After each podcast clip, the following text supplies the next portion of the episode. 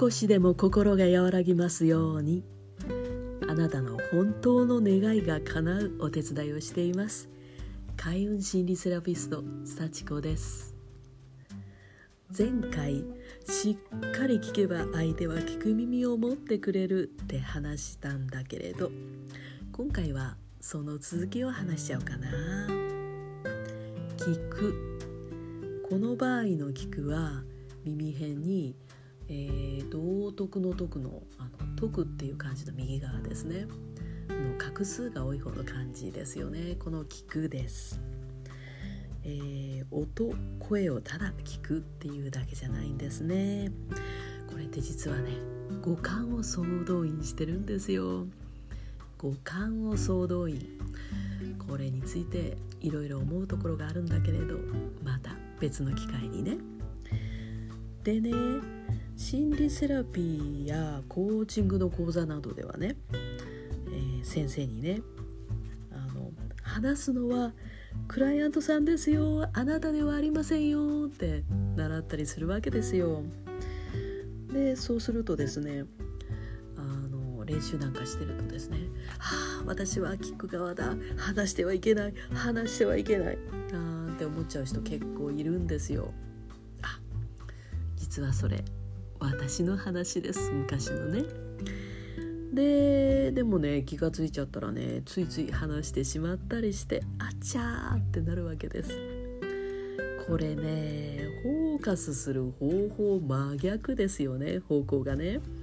ベクトルが自分に向いてる、えー、聞くっていうのは相手に関心を持って注意を向けることなのね。具体的には何をすると思います？言いますよ。穏やかな表情で相手に眼差しを向けて相手のテンポに合わせて首を動かします。つまりうなずきね。そして相づちを打つの「うん」とか「うんうん」とかね。以上。これだけです。もう一度繰り返しますね。穏やかな表情で相手に眼差しを向けて相手のテンポに合わせてうなずいて相づちを打つ。この動作ぜひぜひやってみて。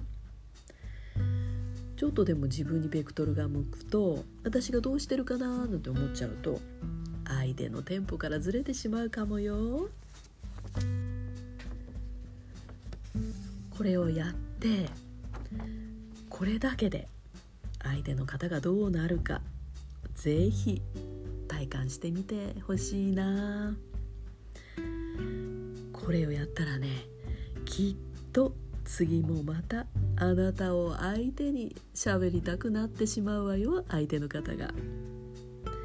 こうやって信頼関係ができちゃう。これをやった時相手の何が起こっているか。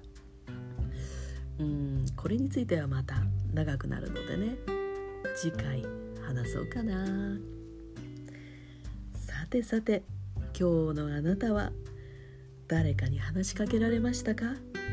もしくは誰かの話を聞きました？うーんそんな機会がなかったかな。